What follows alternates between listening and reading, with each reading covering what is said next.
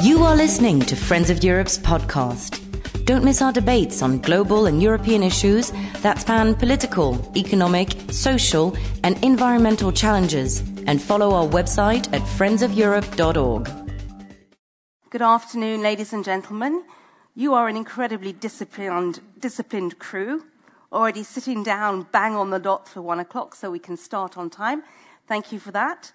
Um, my name is Tamsin Rose, and I'm a senior fellow at Friends of Europe, and I am delighted to be your moderator for this afternoon. And we are here to discuss particularly the issue of deforestation, that it's a sustainability dilemma. And we're going to open up for you different issues of how we balance economic development in a global sense, environmental issues, food industry, um, and the use of palm oil in Europe. So there's a, a lot of topics on the agenda for a relatively relatively short period of time. So let me just explain the format for Cross, Cafe Crossfire. I'm delighted that we've got a distinguished panel, and I will have a chance to introduce them to you in just a moment. But the format is very simple. Each of our speakers makes an introductory, short, five minute statement, and then we pass the microphone over to you. This is a format designed for engagement and participation. It's not a format that lends itself to people making long statements about their positions. What we're interested in doing here today is opening up a debate and seeing how far we can move that debate forward, benefiting from the diversity of stakeholders that you find here in Brussels. So that's the format. My job as moderator is to keep the flow happening. I have questions for our panels in case you're shy or slow to answer, but I, in my experiences, once we get the conversation going, my difficulty will be making sure we end on time because there are so many topics linked in today. So let me now welcome uh, our panel members and introduce you to them. And as is the uh, standard approach for the Friends of Europe, we seek to have a balance of uh, speakers and a balance of different stakeholders at the table. So we'll, we will begin with welcoming words by Danielle Morley, who's the Director of Outreach and Engagement at the Roundtable on Sustainable Palm Oil.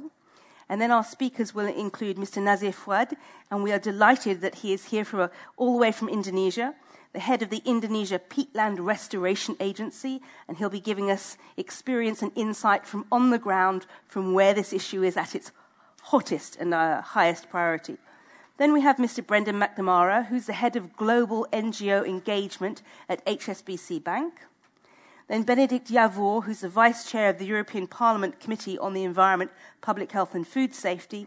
And he's also, I'm delighted to say, for Friends of Europe, one of our young, European Young Leaders, which is an inventive, unique, and multi stakeholder program that designs to promote a European identity by engaging the continent's most promising talents in initiatives that will shape Europe's future. So we will be looking to you both as a current member of parliament and somebody who's likely to shape the debate in the future.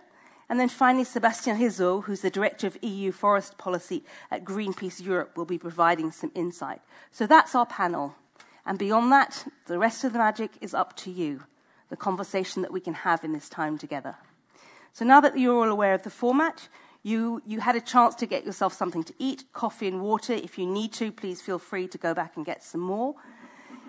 We will be photographing the event, and the, event, the photographs will be put online. We will also be writing a report from this event, and it will be made publicly available on the Friends of Europe website. Um, Mr. Foead had a PowerPoint presentation which was prepared, but unfortunately we can't share because this format has no PowerPoint. But we have made it available online, so people will be able to look at it afterwards. And I know there are some very valuable maps that are involved in it. So, at this point, I would now like to hand over to Danielle as one of the partners.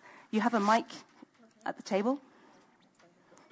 Good afternoon, everybody. Um, I'm delighted to be here today on behalf of the Roundtable on Sustainable Palm Oil. Uh, today marks the International Day of Forests, and it's also the, the spring equinox. Um, so it's really beautiful to have the view that we have behind us.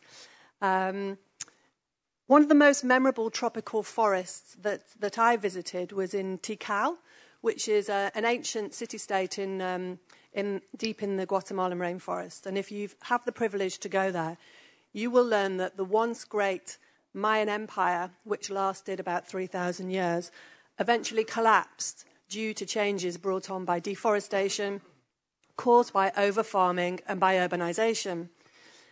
Their deforestation led to regional climate change and severe droughts, which in turn exacerbated the social and political unrest. And in all the way back in 800 AD, after thousands of years of steady growth, uh, with the Mayan population at its peak and the most densely populated region in history, their world collapsed. And within 150 years, only 5% of their population survived. Visiting Tikal in Guatemala was for me a stark reminder. Their dilemmas are our dilemmas. Big cities and overfarming are driving deforestation today.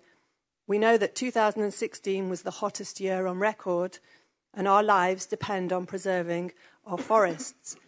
Yet we also need to feed ourselves, all 7.5 billion of us and counting. And as world population is increasing, so does our demand for vegetable oil, and particularly for palm oil, which is high yielding, cheap, and multifunctional. But it can only be grown in the equatorial belt, which is where some of the most biodiverse and forested areas of our planet are found. And despite huge improvements made over the last decade, palm oil continues to drive deforestation. It's an urgent problem that needs addressing, which is why we're here today. The RSPO welcomes the European Parliament draft resolution, which was voted by the ENVI Committee on the 9th of March on palm oil and deforestation. For us, this sends an important political message to all of us that we have a shared responsibility to work together through the dilemmas to find the best and most sustainable solutions to these challenges. I think we've already gone quite a long way in defining and agreeing upon what criteria must be followed to ensure that sustainable production of palm oil. And the latest step was made in November last year when business and NGOs who championing the move towards zero deforestation palm oil agreed a joint methodology for implementing their commitments to zero deforestation. The RSPO is supportive of this drive for higher standards and has offering the RSPO Next certification. And we look forward to having the first growers certified to these enhanced criteria very soon. Meanwhile, over here in Europe, the governments of the Netherlands, Germany, Denmark, France, UK, and Norway have signed up to the Amsterdam Declaration, which was recognised in the ENVI resolution. And this supports the goal of reaching 100% sustainable palm oil in Europe. In addition, there's voluntary initiatives in seven European countries where refiners, manufacturers, and NGOs are working together to drive uptake. Over in Africa, the governments of the Central African Republic, Cote d'Ivoire, the Democratic Republic of Congo, Liberia, the Republic of Congo, and Sierra Leone have all recently made a joint pledge towards sustainable palm oil development, named the Marrakesh Declaration Agreement. Sorry. And importantly, the governments of Indonesia and Malaysia have established the Indonesian and Malaysian sustainable palm oil standards, major developments which are significantly improving the baseline for palm oil production. So today, our priority must be to work on closing the gap between these commitments and action, to deliver on what's been signed up to, and to ensure the consistent implementation of the criteria and policies we've adopted so far. There is still room for improvement, and for our part, the RSPO will very soon launch a participatory review of our standard, which has to be completed by 2018. But to consolidate what we've achieved so far and to create global solutions, we still need to work together from the plantations and the smallholder farmers right along the supply chain to the policymakers in the producing and the consuming countries, the consumers, and all of us here today. So, my welcome message to you is this join the efforts and work with us to find the solutions which will deliver. And I hope you enjoyed today's event. Thank you. Excellent. Thank you, Danielle.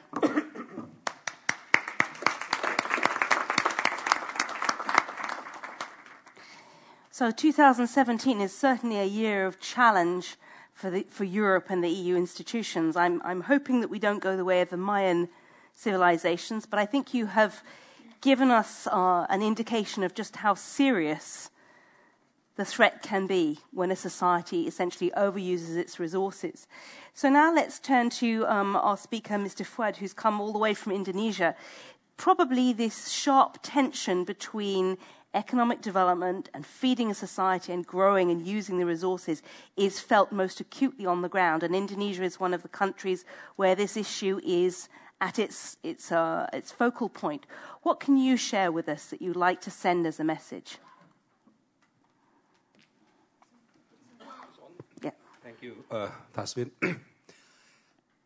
yes, let me start by uh, taking your point, Daniel, Daniela. I, I was working for WWF for 20 something years in my previous life.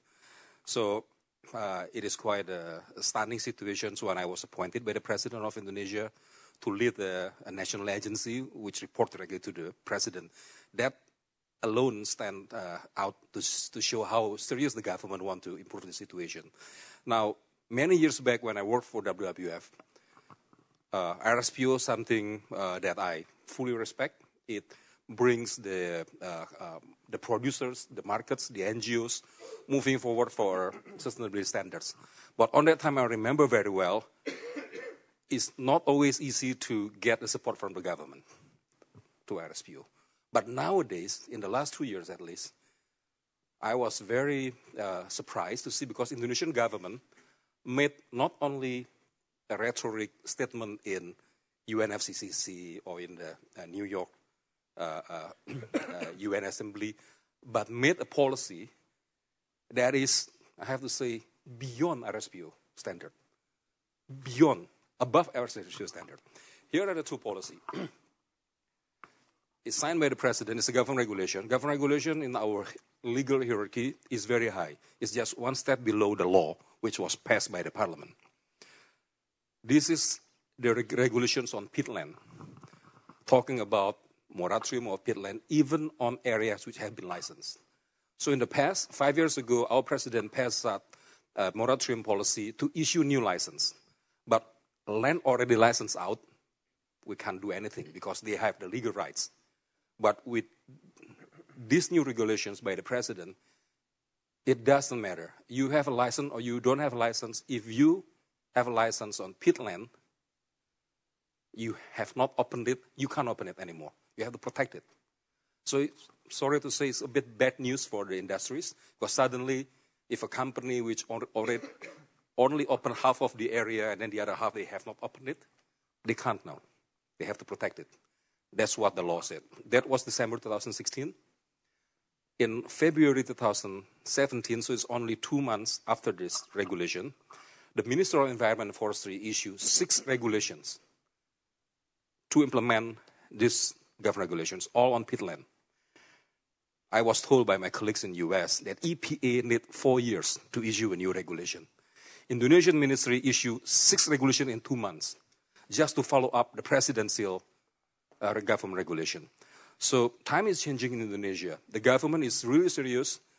It struck the industry. I mean, a lot of the industries that I respect very highly because of the sustainability standards are even bewildered, wonder that, my God, this is beyond what we were committing to the uh, buyers and international market. So here we are, uh, Indonesia uh, is very proud to be uh, invited by UNEP to join this, what they call Global Peatland Initiative. There are three countries, Indonesia, uh, Congo, and uh, Peru, I think. Indonesia will host the first the Global Peatland Initiative conference in May this year in Jakarta we believe with this very advanced Indonesian policy um, and the operational regulations, how to implement that, how to monitor, and how to correct the industry if they don't do it right, we can be a new leader in peatland conservation. And we like to also share our knowledge, our experiences with all other countries in tropics which have huge peatland.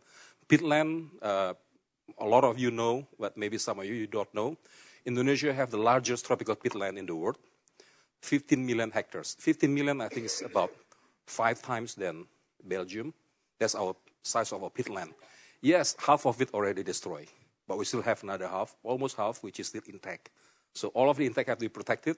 The one which is destroyed has to be restored. This is why the agency was created by the president to restore the, the degraded one. And our peatland uh, is believed to, to, to uh, store carbon about 30 or 40 billion tons or gigatons.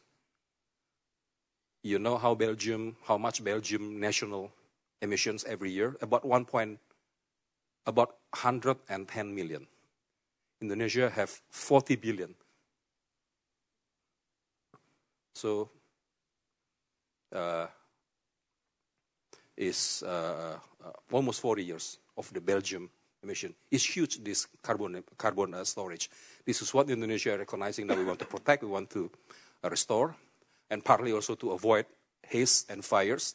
The president himself went to the field four times in 2015 when we have our worst fires event and see how destructive it is for the public health, for the economy, and so on. And uh, uh, it's the first time, I think, for Indonesian history that up to the highest level, the president himself fully realized that to prevent fires and carbon emissions, uh, uh, huge emissions for global uh, mitigations of climate change, we need to restore our peatland.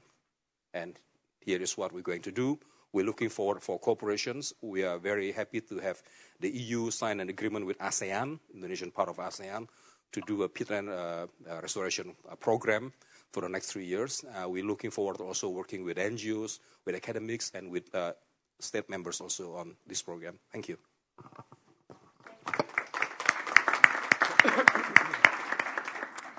So it's a whole series of interesting and positive news coming from, from the government in an acceleration of activities in the starting two years ago, but obviously in the last few months. This is uh, clearly a message of when there is the political will then the institutions and the structures follow. So now let's turn to our next speaker, Brendan McNamara, because one of the other drivers of decision making, it isn't just governments, but it's also investment and finance. What can you tell us about the role that financing plays in shaping decision making by businesses? Uh, thank you, Tamsin. Delighted to be here on International Forest Day, and uh, it's nice to see so many people here. I'd like to start by putting deforestation in context for HSBC. We see it as one of the major two drivers, along with fossil fuel usage, of climate change, which is why we established some years ago a Climate Change Centre of Excellence, which is, I believe, now the top rated independent research resource in the financial community looking at all the impacts of climate change. We've also established a climate business division looking to take advantages of the transition to a low carbon economy. We have a sustainable finance unit that's developing products potentially that may help that. For us, we want sustainable business. We want to have a sustainable client base. We want to offer sustainable dividends for our shareholders, sustainable employment opportunities for our staff, and we want the right clients doing the right business in the right way. We accept that we don't always get it right, uh, but when we don't, we will admit it and we will try and make amends. So, 13, 14 years ago, we introduced our first agricultural and forest products policy. They've been renewed and revised over the years, most recently in February of this year, um, which was possible mainly because of the agreement made on high conservation stock forest that came out in the back end of uh, 2016. It's not limited to palm oil because we recognise the effects of other agricultural products too, soy, rubber wood, for example, and of course forestry itself, which is subject to a separate um, policy. We may finance a grower, we may finance an end user, we may finance a trader, but we're not directly involved in the actual production of the palm oil. So for us, one of the most important things is that we can check the credentials of our client base, and we use independent certification to do that. It's why we've supported RSPO. We have a member on the board, and we're particularly delighted with RSPO because it brings all the players together. It brings NGOs, it brings finance, it brings growers and traders. And it's the only organisation that does this. And it may be imperfect, it's only a dozen or so years old. And we've certainly worked within RSPO to improve it, uh, particularly around the complaints process, for example. But the more stakeholders are constructively engaged with RSPO, in our view, the better it will be. And I think there's one other comment I'd like to make before wrapping up, which is that we can look at this also in the context of the UN SDGs, the Sustainable Development Goals. And just to pick two out, uh, number eight, the provision of decent, decent work and economic growth. and number 12, to have responsible consumption and production. I think that leads you very neatly back into support for the RSPO and support for sustainable palm oil.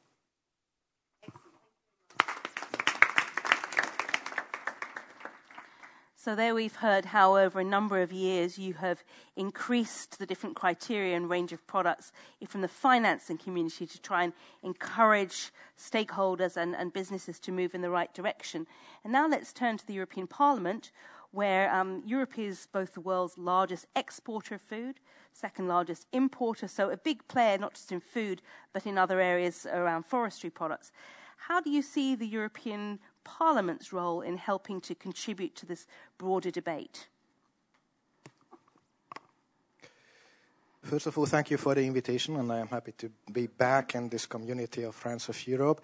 Um, and uh, I believe that this is a very timely debate, and this is one of the most important discussions we, we, we have right now in the European Parliament. Um, what the EU and the European Parliament can do uh, against deforestation.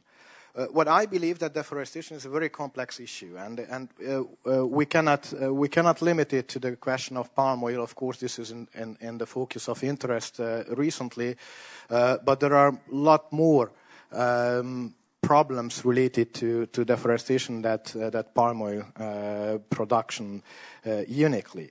Uh, the logging industry operates in the world's most fragile and climate critical ecosystem. So, um, climate policy making, energy policies of um, global energy and climate policies, but also the EU's energy and climate uh, policies have a huge effect on, on deforestation. Um, and as it's not simply the palm oil, but also production of uh, soybean in, in South America or uh, meat production, leather, biomaterials, biofuels uh, are also related to the question of uh, deforestation. Uh, there are a huge variety, a huge list of related European regulations which should uh, face with the problem of, of, deforestation. The EU is uh, the world's largest importer of embedded deforestation. So finally, the problem is not for Indonesia or uh, Brazil or Congo, but this is a problem of Europe because we are the drivers of uh, deforestation in, in, in, those countries. So we have to do uh, our best to, to, uh, uh to stop it. What we can do, of course, um, it's quite complex and sometimes it's not easy because, uh, of course, uh, some economic interests and also some political interests are against effective measures or effective steps from, from European institutions against deforestation. But I think that there are some very good initiatives from the, from, on the European level. Just it was already mentioned that the, the recent uh, palm oil report, which um, the ENVI committee uh, adopted at the beginning of, of March, which is 40 pages, uh, quite huge uh, report on, on palm oil production is an important step ahead. But also, it's not only the new regulation, and of course, this report is not a legislative action, so we need uh, an action plan and some legislative measures after the, the report, uh, really to implement what is included in the report. Uh, but uh, already we have some legislative measures as well, like the timber regulation, like FLEGT Plus, and and the zero, uh, like uh, um, the, even the, uh, the winter package, energy package, has some some uh, links to to deforestation. Um, so what we have to do first of all to keep in mind the existing regulation and to do our best to implement it because sometimes the problem is not only the lack of proper regulation we need it, and I hope that in, in uh, palm oil production, this report will be continued, and, and we will have some, some legislative actions as well. Uh, the same with uh, the action plan on wildlife trade, that some further actions uh, can be done, but also uh, to ensure that the existing regulation is, is uh, well and properly implemented. And this is um, this raises a lot of further questions, including corruption, because sometimes, and I think that I've run out of time, uh, but um, uh, sometimes we see that corruption is something we cannot uh, just uh, exclude from our consideration that even the best regulation we have in Europe is, is unable to perform well just because it's not implemented uh, locally um, because of uh, corruption. So the good governance is very closely related to uh, deforestation uh, issues, and the EU has to be active in providing and, and helping um, third parties in, in good governance. Then, and I finish here, uh, also it was mentioned that financing, and the EU is not only consumer of uh, deforestation-related products, but uh, a major um, financial player on, on the global market, and, and um, invest a lot in activities, sometimes with the best intention, which finally are uh, uh, resulted in uh, deforestation. So we have to scan uh, all the regulations we have in, in Europe and all the activities we have in Europe which are related to, uh, deforestation, we have to be sure that the existing regulations are really help us to stop deforestation. We have to uh, better implement them to help uh, third parties uh, to be able to, to uh, implement them, and then to go ahead and to accept new regulation uh, which um, can um, challenge or can face with uh, the new problems like uh, palm oil uh, production and can stop uh, deforestation related to uh, to palm oil production. There's a lot of other issues as well, but I think it's better to stop here and then we can come back with questions. Thank you. And now I'm going to turn over the floor to uh, Sebastien Risso from Greenpeace. Now, you're an organization that's been campaigning for a long time around this. The previous speakers have explained this is a global challenge, and Europe is a key player, whether it's consuming products that have come from deforestation or financing or, or driving it. You know, the, there obviously needs to be some key role for Europe in trying to find a solution. From the point of view of Greenpeace, what would you like to see us do more of. And can I remind you to keep the microphone yes. close? Thank yes. you. First of all, uh, thank you for the uh, invitation and thank you for giving me uh, the opportunity to speak in this event. Uh, on this uh, World Forest Day, I would like uh, first, before I, I, answer your question, I would like first to remind everyone of a few facts. Um, over a billion people worldwide rely on forests for their livelihoods, and forests are crucial if we are to prevent the worst effects of climate change. If we don't protect forests and restore degraded uh, ones, uh, just to be clear, there's no hope of keeping, keeping global warming below uh, acceptable levels. Uh, that's why the world leaders uh, have recognized the importance of forests in Paris, and they have also pledged to stop deforestation globally by 2020. Uh, yet forests uh, continue to be destroyed at an alarming rate, uh, mainly driven by agriculture and global consumer, um, global, consumer demand. But I don't want to sound too defeatist, though. Um, solutions do exist. It is possible to produce agri-commodities like palm oil, but also so soy um, or, or, cocoa or leather in a, in a responsible way without clearing forests and peatland or without violating uh, the human rights. Solutions exist, but the problem is that they are not being widely implemented and that uh, progress is far too slow. So while a few companies and groups uh, lead the way in sustainable practices, many others don't fulfill their sustainability commitments or else have no policies at all.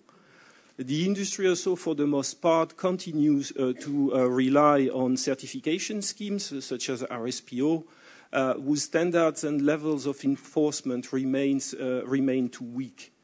Um, if we look at, uh, at banks, the lifeblood of the, the agricultural expansion, HSBC, for example, has recently strengthened its palm oil policies.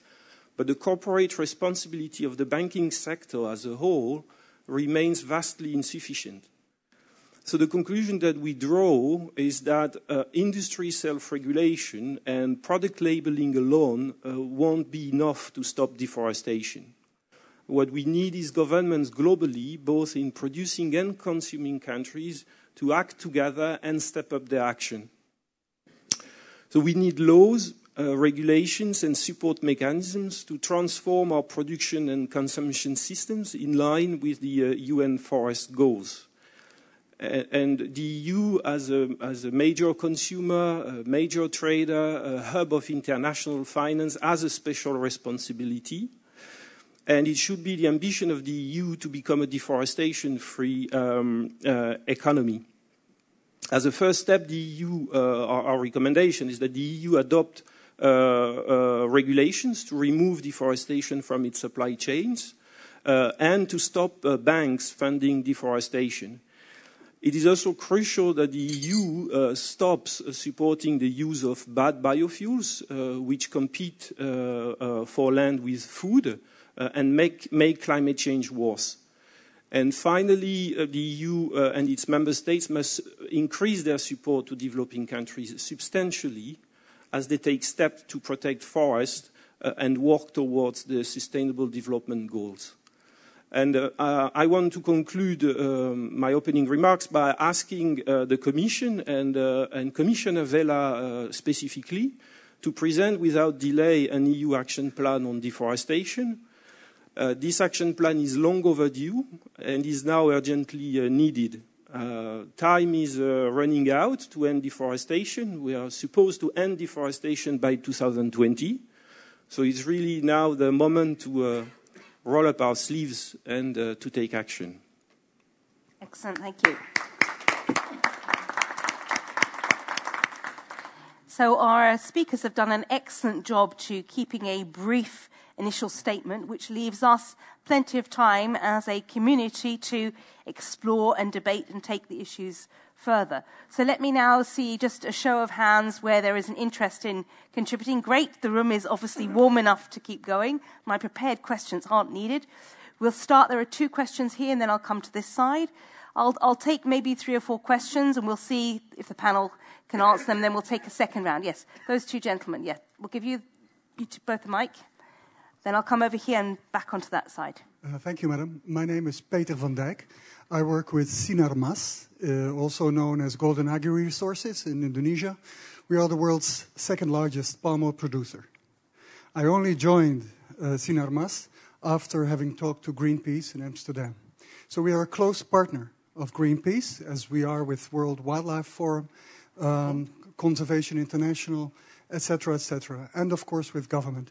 What I would like uh, to comment on after these excellent uh, remarks is um, as some of the, you have already mentioned, some of the speakers, corruption, and the reality of that the, the rural areas in Indonesia are, uh, or, according to the, the BPS, the, the statistics um, institution, over 80% informal, meaning many Indonesians in the rural areas don't have birth certificates, don't have land certificates, don't have a tax number.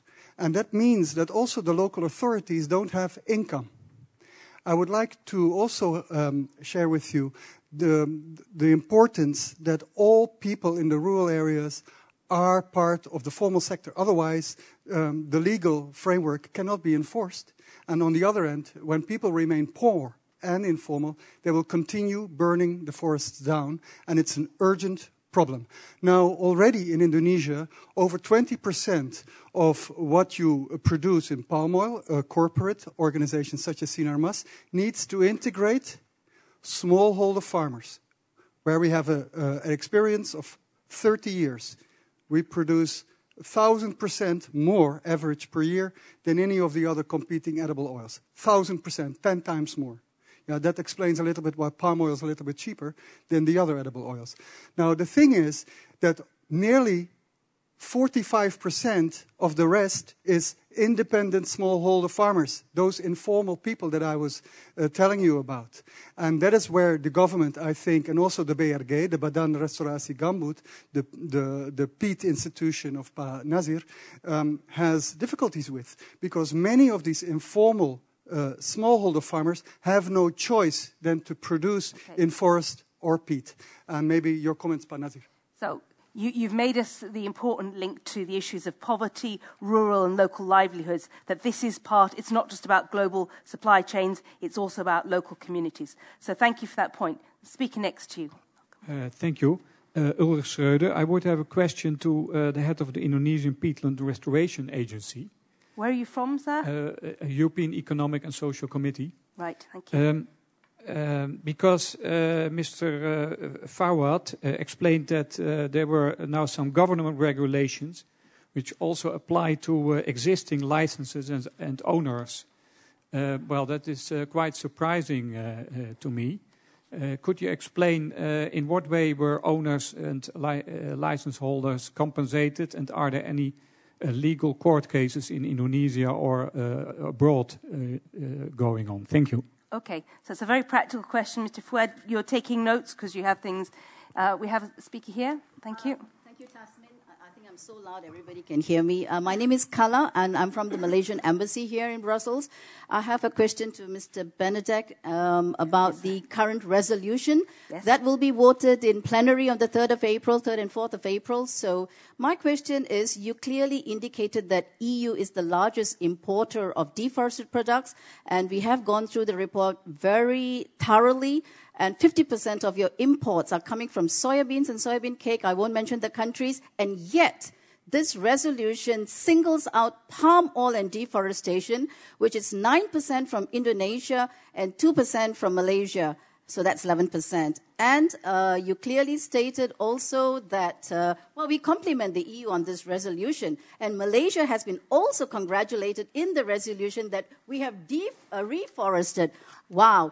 But we still um, don't understand why it's palm oil that's being singled out.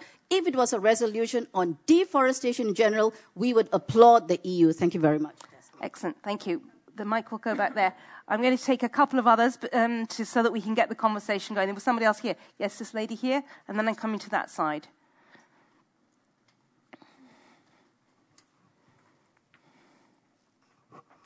Hi, my name is Maria Soletti. I'm a reporter working for Politico. Um, I read uh, the palm oil report and I'm covering these issues. It stated that um, wh- whereas it recognized the positive impact of RSPO, it was in effect uh, not preventing deforestation, uh, in part due to, I think, uh, weak means of uh, enforcing uh, the standards. Uh, so my question is for RSPO, what do you plan to ramp up the certification schemes in order to make them more efficient? Okay, thank you. And I had one more over here. Yes, that gentleman. And then that's the first set of questions for the panel. thank you. Good afternoon. I'm Max Baumann, working for GIZ, German Development Corporation. I have a question to uh, Mr. McNamara. Um, and I would be interested, does uh, HSBC support um, the call to treat sus uh, sustainable and deforestation fee free commodities favorable in trade agreements? and if you um, support the call to treat uh, sustainable and deforestation free commodities in trade agreements favorably? And if yes, what impact this would have on your decision making in HSBC. Thank you. Excellent. So we've got a series of very specific questions to our panel members, and maybe maybe I will start with uh, Foead, um, Mr. Foead. You've been asked very specifically a couple of questions about the issue of the existing licenses, were people compensated or their court cases, and also this question of people living in, in the informal grey economy, invisible to the government. How do we bring them in and make sure they also benefit from the local environment? Thank you. Let me start uh, to Mr. Day, if I'm not mistaken, the second uh, uh, questions that I got. Uh, in the handout, if you grab some, uh, you can download it later.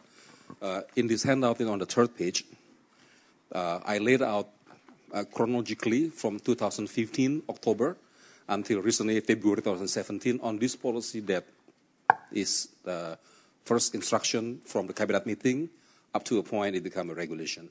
So start, starting in October 2015, from a cabinet meeting, the president has already instructed stop all peatland conversion on intact peatland, uh, regardless of license status.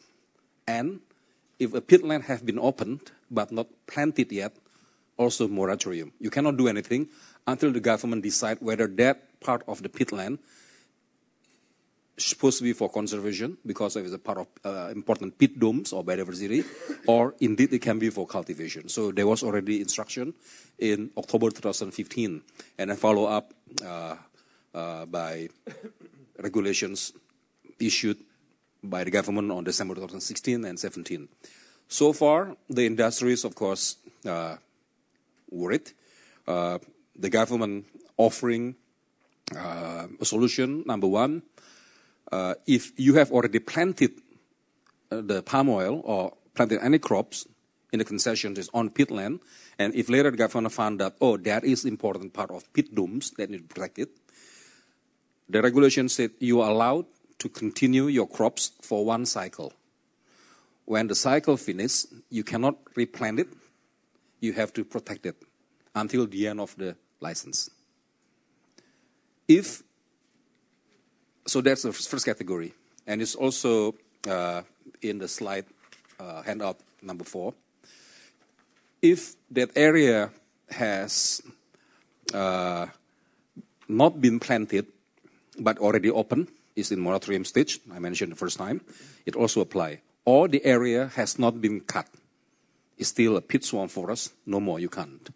And if a company in the three categories have more than 40% of the concessions no longer allowed, they can ask for a land swap. The government is responsible to find a land swap and give the land. Uh, now, the details of regulations on the land swap is still being drafted by the government, of course, consulting with several agencies as well as uh, uh, with the company. So uh, that is the case now. Um, so far, we have no uh, court cases. I hope it stay that way because the government is really looking for the solutions uh, for those companies. Unfortunate enough that they got the license 10 years ago, 5 years ago, 20 years ago on this important peatland. Now, number two, uh, we have about 11 million hectares of palm oil already, 11 point, maybe 7.9, and about 40% uh, owned by independent farmers. So let's say close to 5 million hectares uh, is owned by independent farmers. The government is, has a policy now, issue a policy uh, in this administration by 2019. We need to give out land for people, for farmers, or for village, or for cooperative, or for farmer groups up to 17.4 million hectares. Now we have 5 million hectares of uh, palm oil that under independent and they may not have land title. At the same time, we have to, is the targets put by president to many ministries to uh, redistribute land, 17.4 million hectares. So of course, Ideally, that 5 million hectares of palm oil, which have no land title in many cases, will be part of the 17.4 million hectares of targets.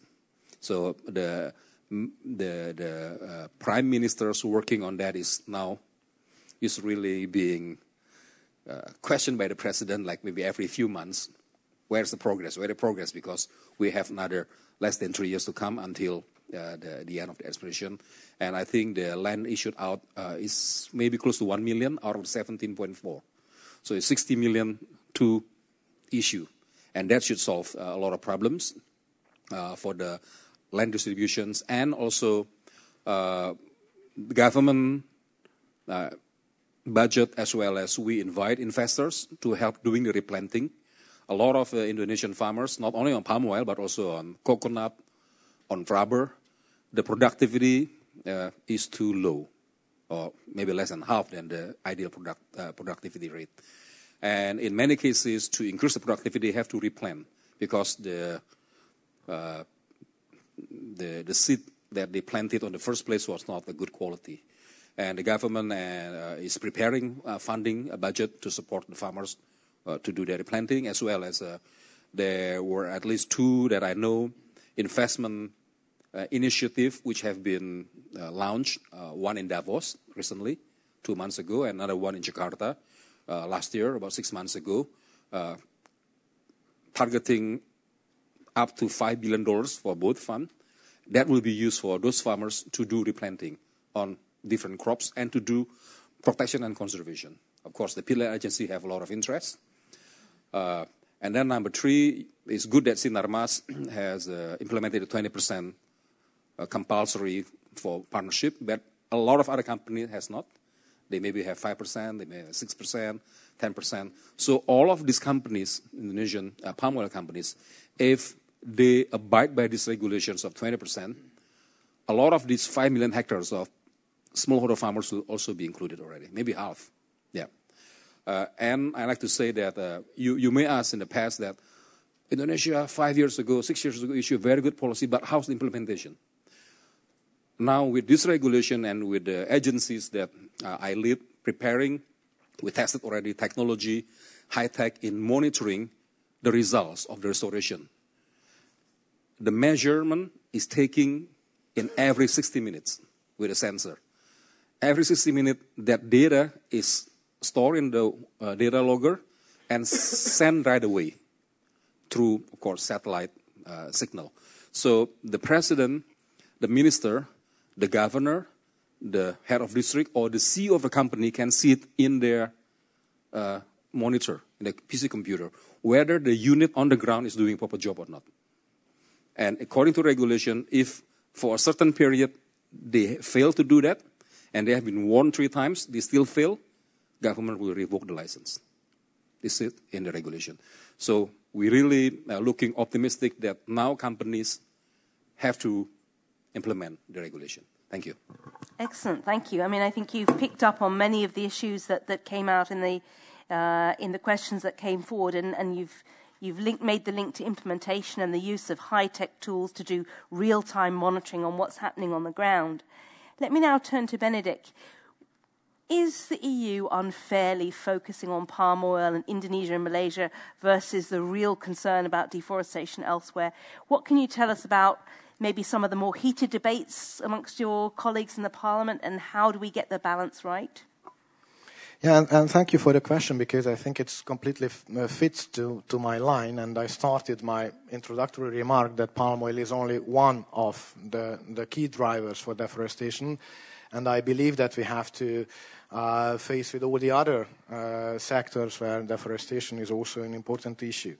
Um, and uh, we are pushing for a more general approach to the deforestation issue. And Sebastian, uh, you already mentioned that uh, we expect the Commission to come up with a, a deforestation action plan. Uh, several times we already contacted the Commission, and now we expect uh, the deforestation action plan perhaps before the end of this year. And this is something which uh, we expect very much.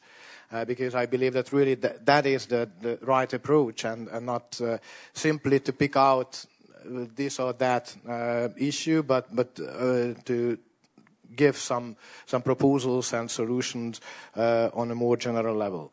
Still, I believe that palm oil is a key issue, partly because um, it has the. recently, it was one of the most or the fastest growing um, uh, deforestation-related product in the global market, and uh, it has the potential of even um, um, faster growth in the, in the future, partly because of the European regulation. And when we are talking about the biofuel regulation, and if we don't limit um, the participation or, contributing palm oil to, the European uh, biofuel targets, that could uh, cause serious troubles in, in those countries. So I, I believe that uh, um, that uh, palm oil is a key issue right now. It's clearly not the only one. Um, there are other ones which are also or almost as as important as, as, palm oil, but palm oil is one of the, the hot topics now, and uh, in some areas, palm oil production is uh, the main driver for new deforestation. Um, so um, I, I, think that um, the European Parliament had good reasons to deal with the question of palm oil, um, but I agree that we have to uh, deal with all the uh, other issues as well. Um, and if I can react on, on the other remark or contribution on corruption and Ill- illegal activities uh, issue, and also in, in the palm oil report, uh, the European Parliament proposes to um, promote the sustainable palm oil uh, production schemes and uh, to um, be sure that that European supply chain is, is after a certain period of time is limited to, to sustainable palm oil uh, uh, production. And we know the limits of that. And, and um, I think that sustainable palm oil production is, is not a Wunderwaffe. So it's not going to solve uh, all the problems. Uh, and uh, there are some, some very important criteria uh, which um, um, sustainable palm oil schemes or certification uh, have to fulfill to be efficient and we work on that. And, and we had already some discussions on the issue how to make uh, RSPO, RSPO Plus, or, or future possible uh, certification schemes to become as effective as, uh, as possible. But it also helps not only to to cut uh, the illegal supply of the European markets, but I hope, and this is a hope at the moment, but I hope that perhaps this can contribute also the whitening of the, the palm oil uh, market. If one of the main consumers of uh, palm oil wants to see certificates, legal uh, certificates on palm oil, it helps to, to whiten uh, uh, the market, and it, it helps to, to limit, and of course you cannot completely make them disappear, but to, to limit the level of illegal activities or uh, sans-papier activities um, uh, in, in, palm oil production. Of course, the EU is only one of the importers of, of palm oil, so if it's only the EU which is doing that, uh, the result could be that all the certified uh, palm oil from the producer countries come to the EU market and the illegal production goes to, to other markets. So we have to push other uh, players globally, including uh, Eastern Asia, uh, Japan, and, and, China is a growing uh, consumer of palm oil, also the United States, uh, to introduce similar regulations because this is, the, this is a must. but we are responsible for the EU regulation, so what we can do is uh, to, to accept first a report and uh, preferably after a legislative action on, on, on, palm oil within the EU. And once we've did it or we've done it, uh, we can ask and push others to, to follow the example uh, the EU set up. Excellent, thank you. I'm now going to ask um, Brendan to, to answer a question, then I'll, I'll invite Sebastian to make a, a, a comment across all of the topics because I'm sure there, there are issues Greenpeace will want to speak on. But coming back to Brendan, I mean, you advise and support and um, provide frameworks for the financial industries. Now, we had a question from the audience, you know, about this question if Indonesia has essentially said people who've paid for licenses can no longer use them this is the classic type of thing you'd see in a trade dispute that would come through. Um, and this issue of compensation and how a multinational that has legitimately bought a license and is now unable to exploit it. So, when in the work that you do with the financing industries, you, you were asked very clearly do you support the integration of sustainable and deforestation products into trade agreements? And you know, to what extent would the companies that you finance expect to use trade agreements to counteract some of the measures that Indonesia is putting in place to protect their forest land? Tough questions, but let's see if you can answer them. I'm not sure I can, so let's get your expectations right to start with. Um, trade agreements uh, become tricky areas, especially with what's happening around the world at the moment with uh, rising protectionism. Our bank was founded 152 years and 18 days ago to finance um, international trade.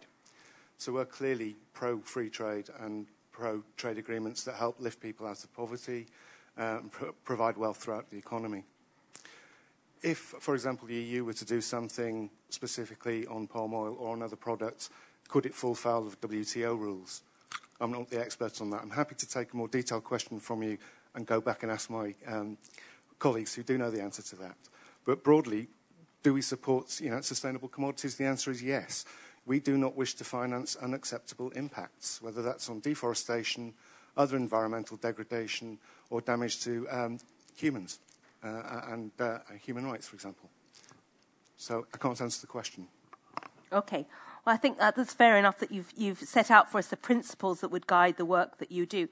Um, Sebastian, as Green, Greenpeace, presumably everything you've heard is music to your ears. You've got political will from Indonesian governments taking action. You've got the EU proposing um, possibly a deforestation action plan. You've got legislation coming forward. The finance in- industry is saying we don't want to finance things with a negative impact. Can we sit back and relax? no, obviously not. Otherwise, I mean, if uh, if self-regulation was uh, working, uh, we wouldn't be sitting here, and uh, deforestation would have ended uh, already. Uh, just, just a, couple of remarks. I mean, on, on, corruption. I mean, clearly fighting corruption and uh, establishing good forest governance is absolutely crucial if we want to uh, implement long-term solutions for responsible palm oil cultivation and safeguard uh, forests. So I couldn't agree more on uh, palm oil, I mean, of course, what we're advocating uh, is, is, a, is, is, a, is a cross-commodity uh, approach uh, at EU levels. That means that the EU should tackle deforestation in its supply chains uh, across uh, commodities. and on the, on the deforestation action plan, I mean, it's really long overdue. It's incredible. The Commission first recognized the EU impact on deforestation in 2008 and then five years later, the Commission, during the negotiations of the Seven Environment Action Programme, recognized the need for an action plan. And four years later, where is this action plan? Um, uh, the, uh, the, the, feasibility study has been underway for more than a year now. So we really, uh, well, we, we, we ask the Commission to press ahead and come forward with an action plan, but not just an action plan full of empty words. We want an action plan accompanied with concrete uh, proposals for regulatory uh, action uh, and a clear vision on how the EU will deliver on its international commitments, climate commitments, and the sustainable development goals. I mean, the forest and sustainable agriculture are the heart of the UN uh, uh, Sustainable Development Agenda, and for a good reason. on HSBC, I mean, it's true that they have policies in place, uh, but what uh, count now is that uh, what, what count the most is that these policies are implemented. So what we uh, need is, of course, the implementation and transparency over the enforcement of these policies. And uh, what we need is not just that one or two banks adopt policies, but we uh, need, but the whole sector must move in the same direction. And, uh, and that's why we need government regulation. We need government regulation to uh, create a level playing, level playing field uh, and, uh, and make the, the companies and the banks uh, accountable to their commitments. Okay, thank you. Now let me open up for some more comments and questions. I see one hand here. We'll start here. We'll come to the front later. Hi, my name is Stéphanie Guillain and I work for Polint. It's a consultancy working on trade with Asia. And uh, I had a trade-related question, as you asked. I think unilaterally, the EU could take unilateral measures, but it would be very difficult. Could you slow down yeah. just a little to make it clearer so we can indeed, hear? Indeed, indeed. Yes. Um, so my trade question was more on trade negotiations, and I wanted to ask Greenpeace, for instance, maybe if you know already, because Indonesia is negotiating with the EU, and I was wondering whether there is a specific negotiation specific, uh, there will be a sustainable development chapter. So, is there anything on deforestation? Could there be? Do you think there should be? Or do you think they should stay on uh, dealing with this issue on a bilateral flagged agreement, different sort of agreement? Or you think they should rather include that in an FTA, in bilateral things, so not something that afterwards the partner could discuss at the WTO, for instance? Okay, thank you. We'll come to the front and then I'll I see another question at the back. Yes, here at the front. Patrick Worms from the World Agroforestry Center. We're a science research organization. We're very active in Indonesia. Um, we have to distinguish when we talk about these issues about what we mean by forests. There are old growth forests, there are replanted forests, and there are plantations. And very often in legal documents, we don't distinguish what we mean, and it's obvious that the first one is far more valuable for protection from the second one. We also have to understand what we mean by supply chains. We tend to think that if we want to buy a lot of oil, we need to deal with a partner who has a lot of land and who is focused on growing a lot of palm. But research shows that by far the most efficient way of growing palm is in, in the tropics uh, is multi-strata systems where more than one commodity are grown at once. We have examples from Sumatra, for example, where farmers will typically get between two and three thousand dollars a year in income, managing farms of three to five hectares size from 10 to 15 different commodities, including palm, including rubber, and including a number of other things. This protects them against commodity price swings, it protects the land against biodiversity loss, and it is simply more efficient in terms of the biological productivity. The downside, of course, is it is more difficult for traders, it is more difficult for regulators to deal with 10,000 small obstreperous farmers than to deal with one owner of 10,000 hectares. How is the government in Indonesia making the distinction between these two different, very, very different kinds of farming, and what is it doing to encourage the growth of farming that is financially more productive, environmentally more resilient, and socially more agreeable, but is simply more difficult to manage from a regulatory perspective. Okay, thank you. And we have one more question at the back before I come back to our panel. Hi, yeah, thank you. Uh, Jago Wadley from the Environmental Investigation Agency. Um, I just wanted to draw a parallel with the timber sector here. In the timber sector, we have seen regulation. It is limited to legality, but it's taken an interesting line on certification. And I noted that the Environment Committee report uh, basically advocated that there be a single certification scheme, which presumably other schemes could seek to be accredited or accepted into. Now, in our work, we have seen a lot of illegal and unsustainable activities in oil palm concessions that are within certification schemes. The level of auditing, the level of conflicts of interests in the auditing industry have often resulted in outcomes where you, you really can't trust the certifications involved. So what we've seen in, in, the tim- in the regulation of the timber sector under the European Union timber regulation is that certification schemes are acknowledged as potential mechanisms of due diligence, but are not exempt from an, an overarching prohibition on illegal timber under that regulation. And I'm interested in the panel's positions on whether they think one or more certification schemes being formally acknowledged will deliver the standard that the EU wants for its agricultural commodities, or whether those schemes should be deemed more as sort of free market indicators of potential compliance, but are not structurally exempt. We have seen cases in the timber sector where certifi- certified wood and certified producers are some of the biggest illegal logging actors in the markets in those countries.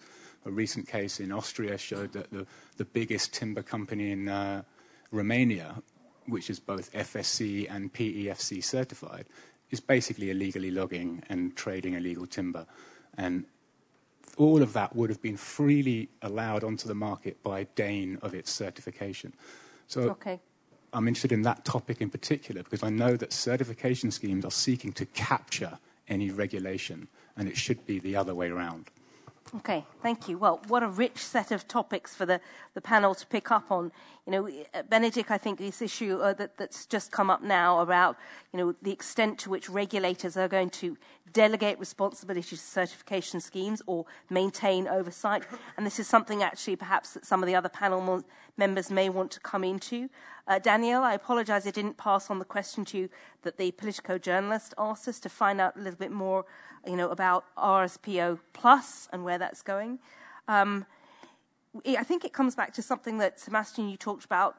Initiatives with the best of intentions, but our our audience have created questions about implementation gaps, lack of compliance, um, processes being put in place that don't deliver the outcomes that we need because there isn't enough you know, control right through the sector. And Patrick has, has uh, raised the, this issue. You've got a lot of small farmers who could be helped to be both more efficient and gain more revenue. But um, uh, Foead, in the things that you talked about, these small farmers, they're going to get land and they're inefficient and they're going to be helped. Patrick is saying here that they don't have to be converted into large palm oil plantations, they could still be supported. So I might ask you to respond on that. So, panel, who would like to start off? Benedek, would you like to start? Yeah, I, I can. Um, I think that the issue you raised, uh, the credibility of the certification systems, is one of the core issues. And uh, to be honest, we had quite an intensive discussion uh, among the shadow rapporteurs when we worked on uh, the palm oil report. If it's time to propose to set up a single European certification system, which is um, monitored and controlled by the EU, um, to make it sure that we can trust in, in, in the system. Um, I supported the, I would say I raised the idea to have some kind of European certification uh, system simply because I, I believe that um, if uh, independent uh, certification systems uh, cannot be uh, properly controlled and monitored by the EU, uh, then we can we, we cannot be sure that what is on the EU market is really sustainable palm oil. And uh, also because I think that uh, the EU have to take the responsibility and we cannot push it to um, independent uh, uh organizations being NGOs or companies to, to take all the responsibility. On the other hand, there are good reasons to say that um, the EU shouldn't uh, try to do everything uh, alone, and, and uh, you have to cooperate with local actors and local governments to set up a, um, a um, credible uh, certification scheme. Uh, finally, uh, we concluded that perhaps it's not okay, let's say that there was no majority to support uh, a single European uh, certification system, and, and, we agreed that uh, we don't point out a single system for certifications. We keep this question open how to organize the best uh, certification scheme for sustainable palm oil. And RSPO is mentioned in, in um, uh, several times in, in the report as, as a good initiative. Um, um, to be honest, uh, uh, I am not uh, sure that, that that's the best solution. Uh, but um, I think that finally the real question is not who sets up or who is the owner of the certification scheme, but really that how uh, credible it is. And this is the question of monitoring and controlling and to uh, include and take into consideration all the important uh, aspects of sustainability. And it's not simply not having new clear cuts during the palm oil production, but human rights uh, issues, the rights of the local communities, um, and, and a, a, lot of uh, other issues in line with the new SDG, new it's not so new now. So the SDG uh, sets of, uh, of the UN.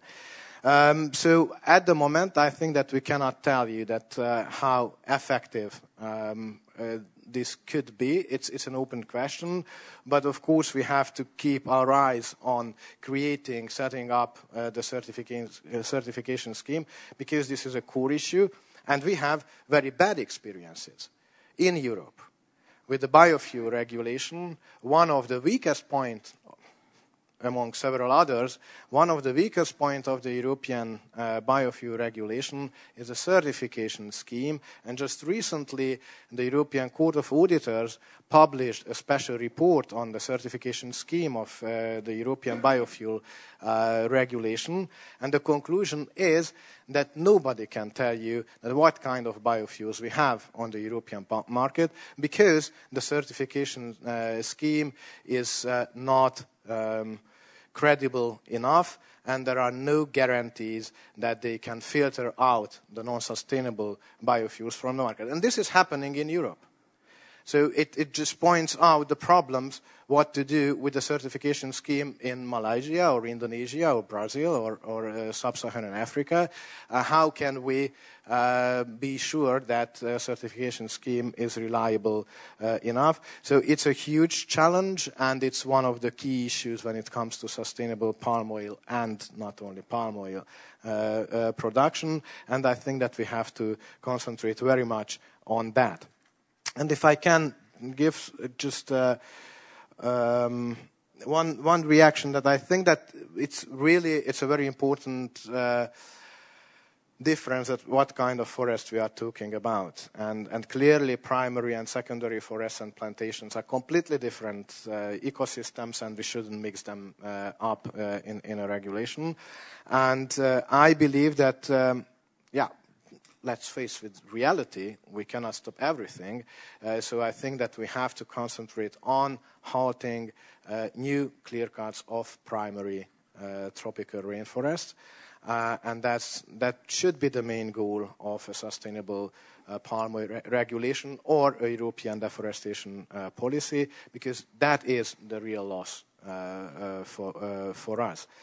And regarding the mixed plantations and, and things like that, I think that the EU has a responsibility here to incentivize them and to help them with uh, research and development, with investment uh, uh, schemes to help those kind of, of practices. And the last remark, it was already mentioned, I don't remember who, who yeah, yeah, the, the same, uh, from the same contribution that now we are talking about tropical rainforest, but deforestation is not a single tropical question. And within uh, the EU, in Romania, in, in some Baltic states, uh, illegal logging uh, is an important issue. In Russia, it's a huge problem. And timber coming from Russia to the European markets uh, generates and is a driver of, of, huge deforestation of the taiga in, in uh, Russia.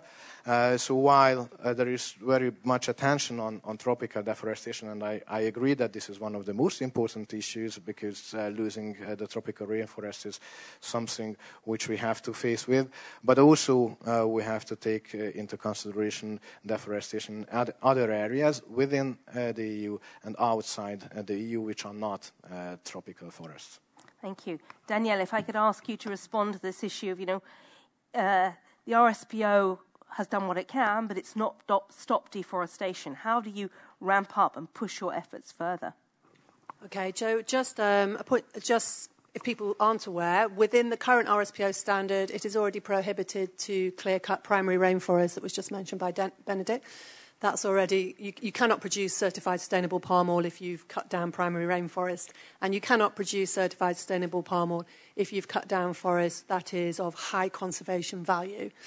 And you cannot produce certified sustainable palm oil if you've not followed our new planting procedure, which requires you to respect the free, prior, and informed consents of local communities, have a negotiated outcome, um, look at the riparian areas, etc. There's lots of provision within that to prevent deforestation.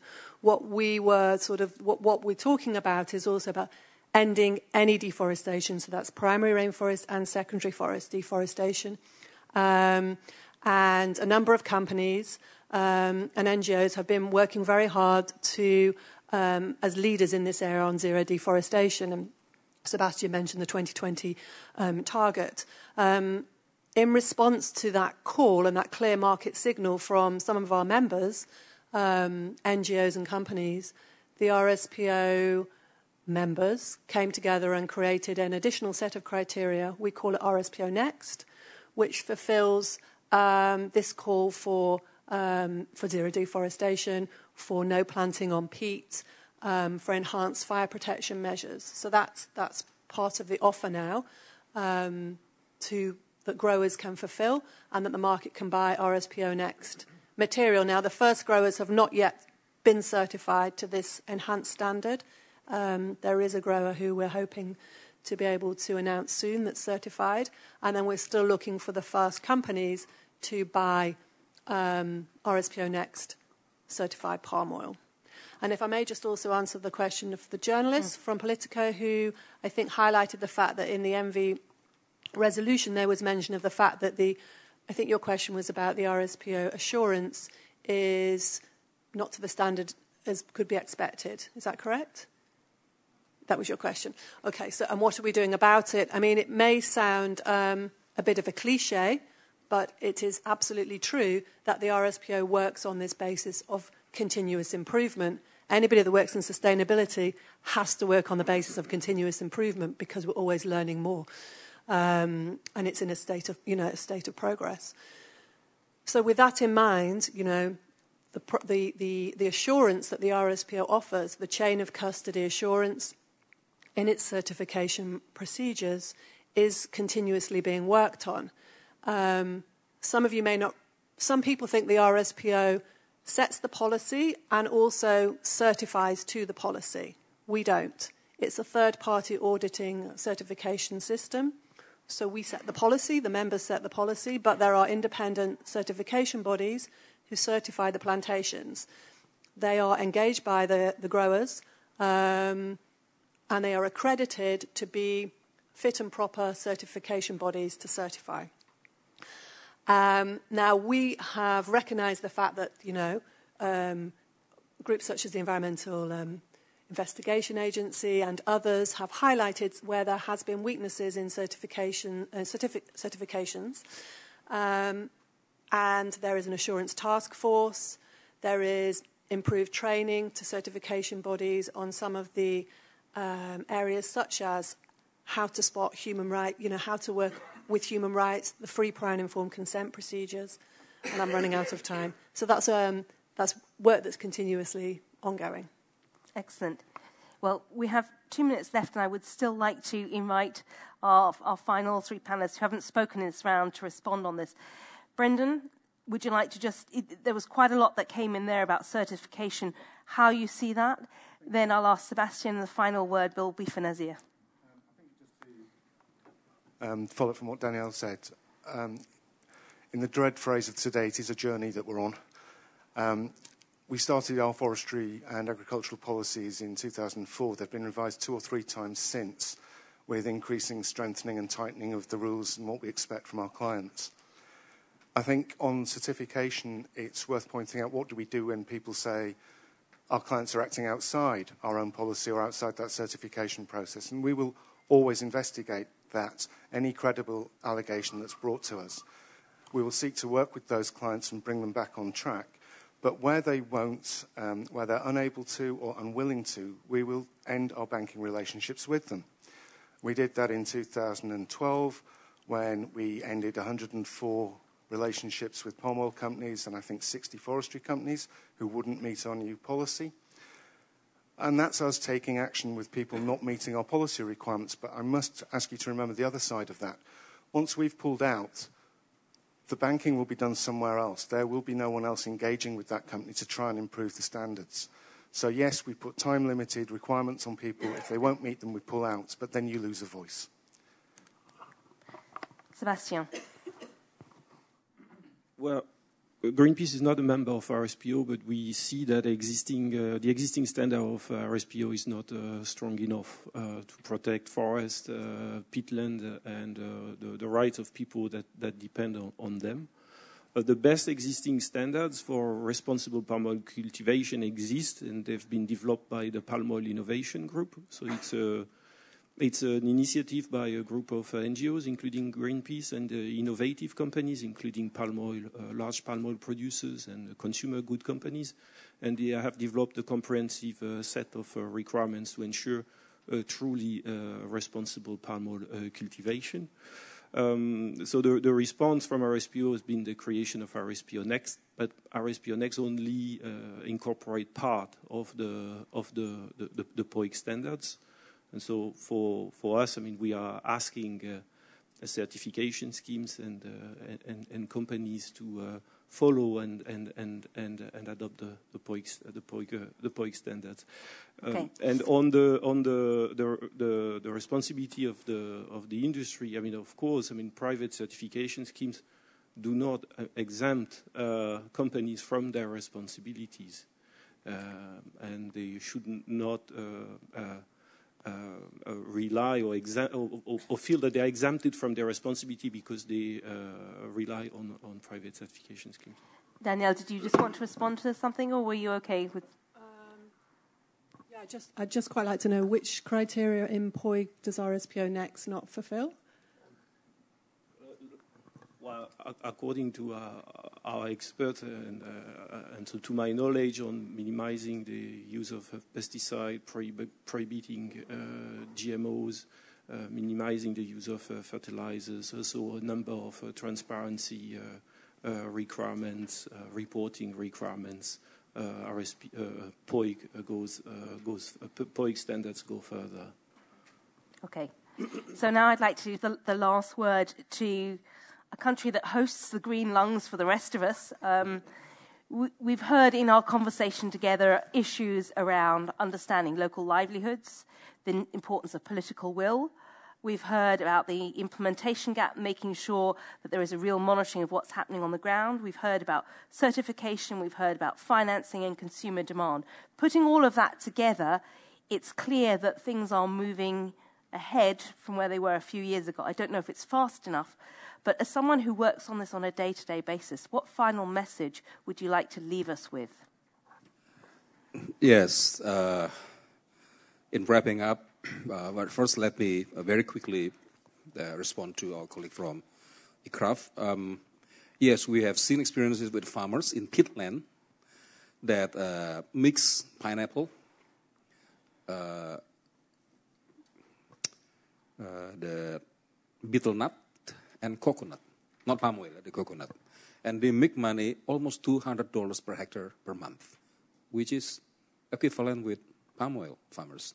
So yes, uh, mixed crop is something we're looking at at uh, peatland, and there are uh, thousands of thousands of farmers have been planting uh, peatland-friendly agriculture, not palm oil. Yes, so we're going to promote that. And uh, Indonesian government also recently realized that Uh, is better or healthier for our sector that if we don't rely too much on one commodity in the whole agriculture, but balance it a bit. So there will be policies coming out. Now on certifications, I have uh, a message for our colleagues Europe, including my fellow speaker Benedek. You, you, you, you must realize that Indonesia is no longer expanding new palm oil plantation because there's a instruction from the president in April 2016. We have 11.7 or 9 million hectares. That's it. We cannot have 12 million hectares of palm oil. So the only thing allowed is to replant, not to expand. There's an issue about what about palm oil? We have had licenses. Well, that's tough luck. we may talk about compensation and so on. Number two, Malaysia, I think, also have finished the planting because you guys are so efficient using all the land. Yeah. So palm oil will no more be a driver of deforestation in Malaysia and Indonesia. In other countries, perhaps. And we both have 85%. so questions to all of us here in Europe. Would it really matter to issue erosion or regulations where 85% of palm oil is no longer a driver? There's a lot of other drivers, but not palm oil. And yes, Indonesia changed a lot in the last two years. Maybe that was the case in five years ago. On certification case, I like to also bring up something that EU are very proud of, the FLEGT in Indonesia.